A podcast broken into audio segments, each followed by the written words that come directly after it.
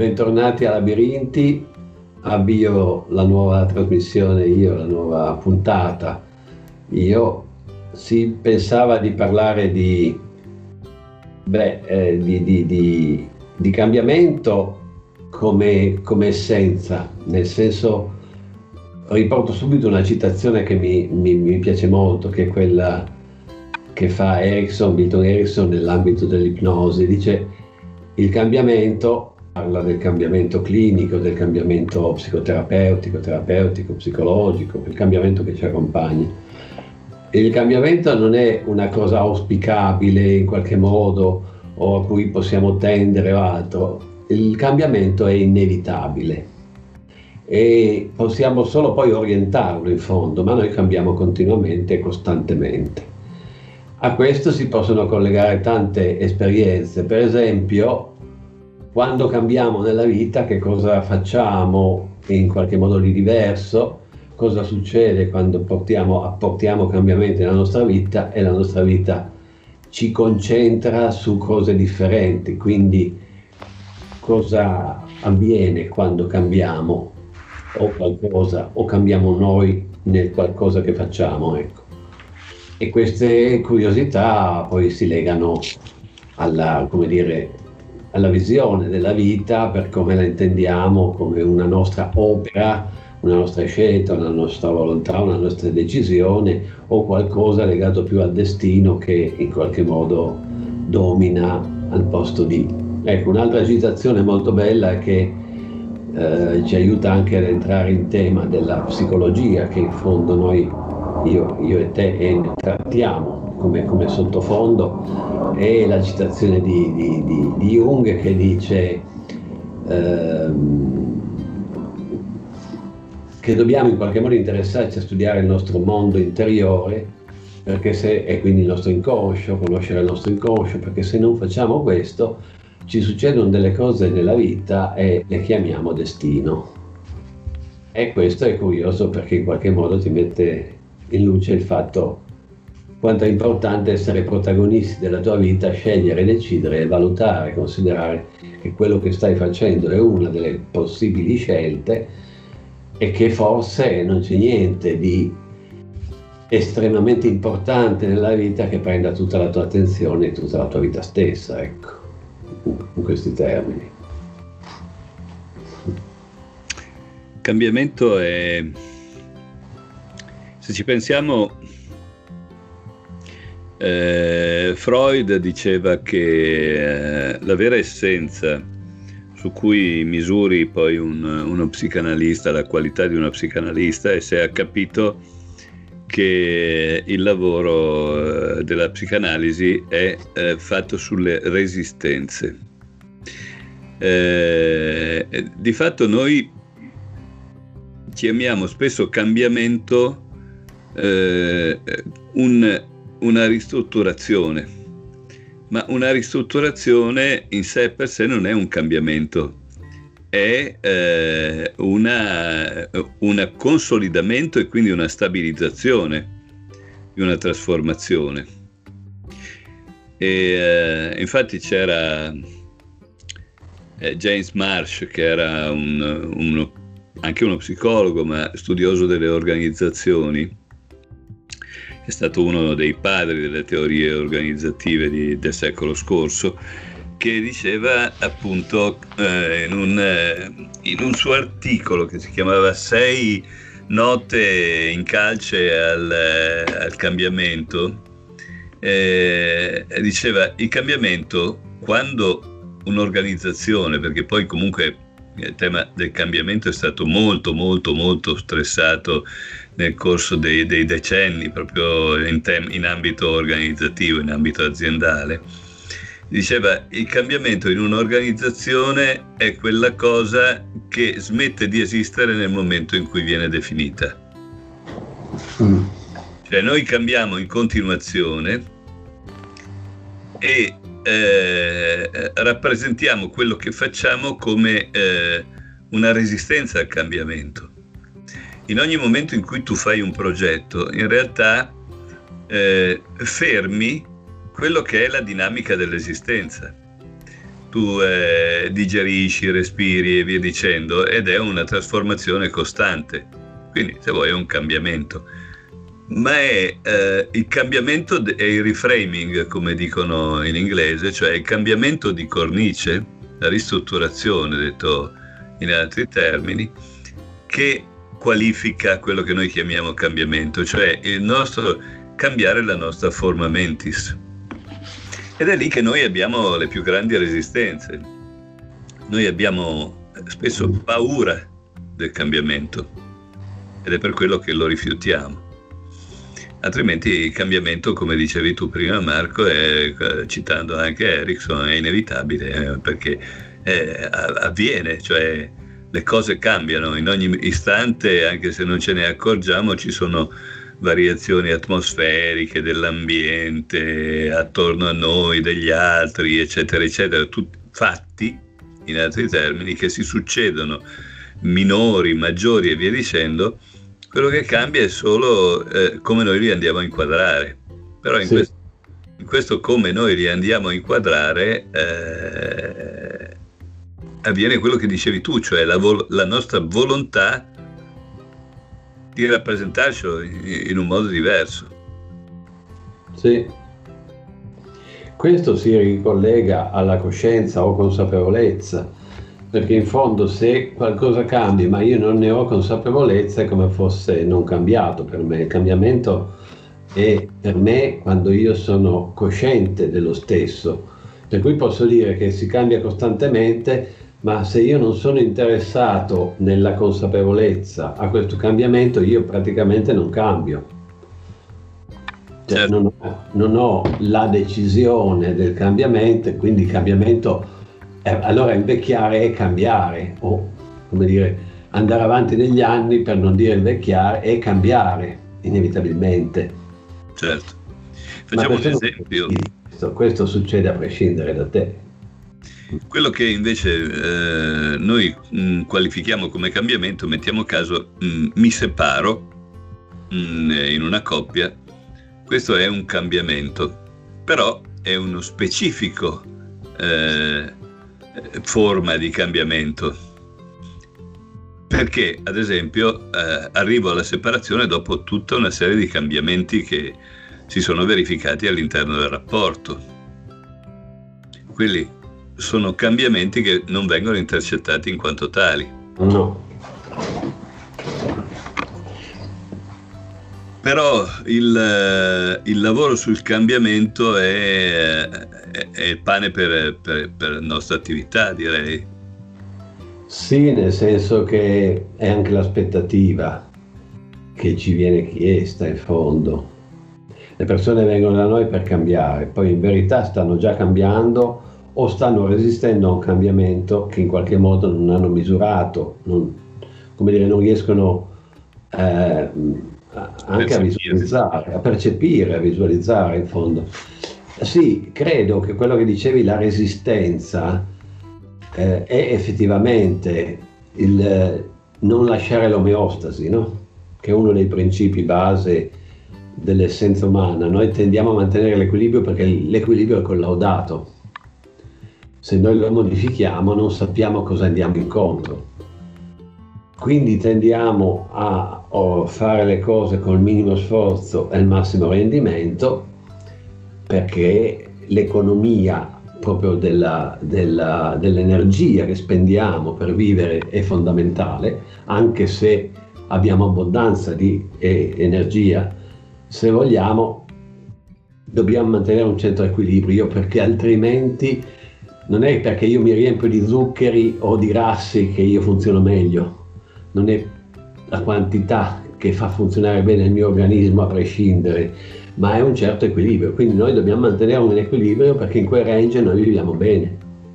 Ne diminuire, se è troppo poco o troppo tanto, se, se andiamo oltre questi limiti noi non stiamo più bene, quindi il cambiamento deve avvenire per certi versi rispettando certe regole di equilibri che sono fondamentali, non solo biologici. Se io ad esempio cambio molto, quando faccio un trasloco cambio molti, molti elementi, io vado in stress. io vado in una condizione in cui sto spendendo troppa energia. Se io mi innamoro, sto, sto in una condizione di stress, anche se è un bellissimo stress, non può durare nel tempo più, più, di tanto perché è un cambiamento che deve ritrovare un, un, equilibrio, altrimenti è come se andasse fuori giri e a un certo punto biella, non funziona più in un certo senso. E ecco. penso che psicologicamente sia un po' anche così, che abbiamo non regole meccaniche come la meccanica ci, ci, ci, fa capire, ma regole psicologiche entro le quali noi abbiamo certi equilibri e mantenendoli stiamo meglio, se no paghiamo lo scotto in fondo di, queste, di certe esagerazioni. Certo, ed è un po' il, il principio del bilanciamento dinamico, no? Sì. Cioè, eh, eh, tu per mh, mm, poter eh, vivere la tua vita devi bilanciare delle forze eh, antagoniste e complementari che è un po' come andare in bicicletta, se non ti muovi non stai in equilibrio e quindi cadi. Eh, però la tua, tuo, la tua concentrazione è, è, comunque legata allo stare in equilibrio, che è, è, è una delle, delle, forti, ci stavo pensando poi in fondo in questo momento mentre parlavamo, ragioni della resistenza, è l'affermazione di sé. Eh sì. Cioè, in fondo, se io cambio in continuazione, non ci sono mai. Esatto, dei, dei eh, eh, mia più grande preoccupazione è di continuare a esistere come io, perché in realtà i fatti eh, in qualche modo eh, mi prendono in contropiede. Io sono, eh, eh, so, vengo negato costantemente dai fatti, banalmente eh, ogni giorno invecchio un po' di più, devo fare i conti con un eh, cambiamento sul lavoro, nella relazione, anche minimo, ecco, ma lo sforzo è quello sempre di dire sono sempre io. Sì. Perché eh. sembra banale, ma Infatti. non lo è. Ma la risposta è in fondo, se andiamo a vedere, e dici bene, questo esserci e prendersi la responsabilità di essere anche. Quindi c'è un impegno. Chiaro. È un impegno che costa.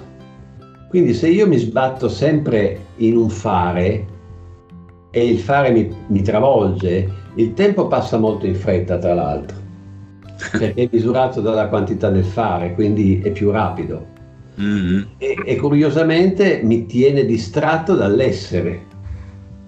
E l'essere non è per tutti. Io vedo molti che sfuggono costantemente l'essere. E poi in fondo abbiamo bisogno di sfuggirlo ogni tanto, distraendoci, almeno io che penso molto al mio essere, sento che ogni tanto mi devo distrarre dal mio essere in fondo per non essere troppo essere e mi, mi devo mettere a fare perché nel fare no, vengo anche riconosciuto. Nell'essere in fondo, chi ti riconosce? Te stesso perché nell'essere gli altri se ne fanno poco, nel tuo fare invece ti vedono e ti riconoscono il tuo essere. È curioso questo, perché più faccio in fondo e più sono utile, tra virgolette, utile come funzione. Se io sono e basta, a chi gliene frega in fondo che io sia? non, non, non gliene frega proprio nessuno. Argo ergo sum, eh, faccio quindi sono. Eh, Dobbiamo cambiare il detto cartesiano, no? e tra l'altro questi detti e queste modalità ci imprigionano costantemente. Sì. E comunque una delle prigionie tipiche della, della nevrosi è proprio quando la, la, difesa, la strutturazione, la difesa dell'io eh, prevale sui, sugli eventi cioè eh, dove tu eh, per eh, eh, mm, tenere duro, no? Per non, fare, per non, fartela addosso, quindi per tenere duro eh, su un'idea di te stesso, che spesso e più delle volte diventa diseconomica eh, nel corso del tempo, diventa qualche cosa di realistico spesso. Inutile, sì, sì, inutile. Ma è, quello, ma è come ti vuoi vedere, eh, finisci per negare o per non accettare la vita che vivi. Per tornare a quello che dicevamo prima, che ci piaceva, eh, che dicevamo la volta scorsa che ci piaceva anche ritornarci, cioè la vita è quella cosa che passa mentre sei impegnato a fare progetti molto importanti, anche questo, la vita è quella cosa che passa mentre sei impegnato a dire io, io sono quella cosa là, io sono importante, lei non sa chi sono io, ecco, e lo dici spesso a te stesso, no? Sì, a quel sì. te stesso che vive, tu, te stesso che eh, eh, fa le cose importanti, dice tu non sai chi sono io. E quello che vive dice allora io chi sono? Già, e poi vivere quindi e, e, e vivere e in effetti la maggior parte delle persone si impegna molto nel lavoro e si concentra tanto nel lavoro tanto che la giornata vola via. Mm. Quando tu hai la giornata che è volata via, quanto hai vissuto di quella giornata? È curiosa questa cosa però, che noi abbiamo una percezione del tempo che vola via. Anche prima ci siamo concentrati nella trasmissione di prima e in pochi istanti è finita. Tu hai detto siamo, abbiamo sforato di sei minuti, dico cavolo, è volata via. Eh, è volata via.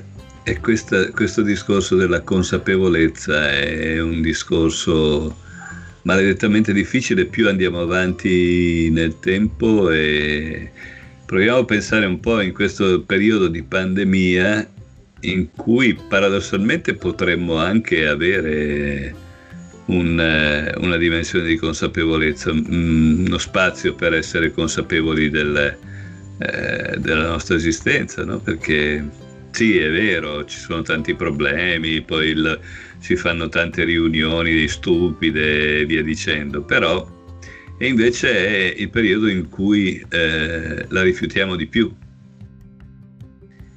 neghiamo e tu vedi che molta gente perde proprio il, eh, la, la, la, consapevolezza, quindi anche il, ehm, il, governo di se stessi, un complice se vuoi anche il mascherinamento diffuso, perché questo secondo me anche da un punto di vista proprio fisico, no? oltre che fisiologico, cioè eh, la respirazione ridotta, ma anche proprio l'ingombro di una cosa che, che è scomoda, che è, è una protesi sostanzialmente.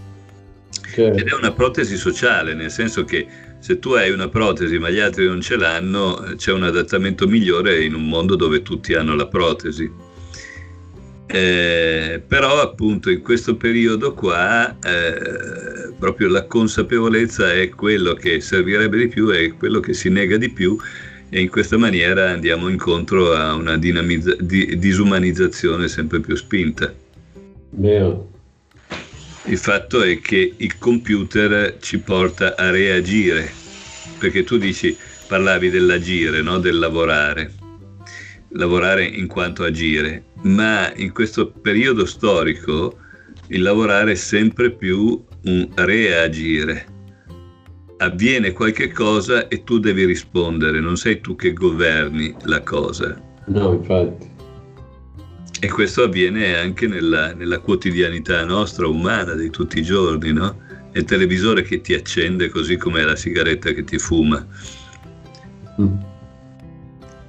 Credo che eh, ci sia più che mai bisogno di consapevolezza del cambiamento in questi tempi, invece noi andiamo, andiamo sempre in una consapevolezza, alla ricerca consapevolezza. di una rigidità, di una stabilità anche nel cosiddetto new normal, che viene definito come un, eh, un, un, un'idea di cambiamento, no? un nuovo normale, delle nuove abitudini e così via. Ma in realtà se ci pensiamo bene è la ricerca di una nuova stabilità. Sì, Beh, probabilmente c'è proprio questo bisogno di fondo, però poi è facile che da questo bisogno di fondo poi si esageri in diverse direzioni. Per esempio quelli che hanno patito molto questi, questi momenti di solitudine perché magari appunto abituati a stare sempre con gli altri si sono ritrovati da soli e evidentemente stavano molto nell'essere con gli altri e poco nell'essere con se stessi. Perché sinceramente a me non mi ha cambiato quasi una virgola. Abituato come sono a stare comunque in me stesso, che ci siano gli altri o non ci siano, non mi cambia nulla. Mi si aggiunge qualcosa, mi fa piacere, sono belle cose, ma questo momento di solitudini non l'ho proprio sentito, ecco, sostanzialmente non ha cambiato più di tanto la mia vita. Ed è curioso però come per altri abbia impattato tanto, al di là del denaro e del lavoro, indubbiamente, perché questo è un altro contesto, ma proprio nella vita specifica è, è curioso come quindi le persone vivano in certe modalità e non siamo uguali in questo, siamo molto diversi, malgrado sostanzialmente diciamo che viviamo tutti più o meno nello stesso modo, il viversi interiore però è molto diverso. Anche perché nel vivere interiore, a differenza che l'esterno è condivisibile anche nella percezione, l'interno no. Cioè il mio significato interiore non è scontato, come posso dire quella casa è lunga 10 metri, alta 20, eh, larga tanto, di quel colore, di quella forma, di quella dimensione, di quello, di quell'altro, posso trattare con gli altri e venire a un accordo. Eh, il mio mondo interiore in effetti è il tuo star con te stesso, non ha, non ha la stessa forma, in fondo non è comparabile facilmente e i tuoi bisogni, le tue necessità possono essere simili perché io bevo, mangio e, e, e, vivo nella mia organicità tutti i giorni, ma in modo diverso in fondo. E questa diversità è... E un'altra volta parliamo uh, di moda, eh? nel senso che il cambiamento mi richiama anche la parola moda eh, e, e, la parola moda però vale la pena che gli si dedichi una puntata. Sì, e quindi siamo abbastanza nei tempi per eh, finire il nostro episodio di podcast. E eh, la prossima volta cosa parliamo? Sorpresa, sorpresa. Ciao. Ciao a tutti.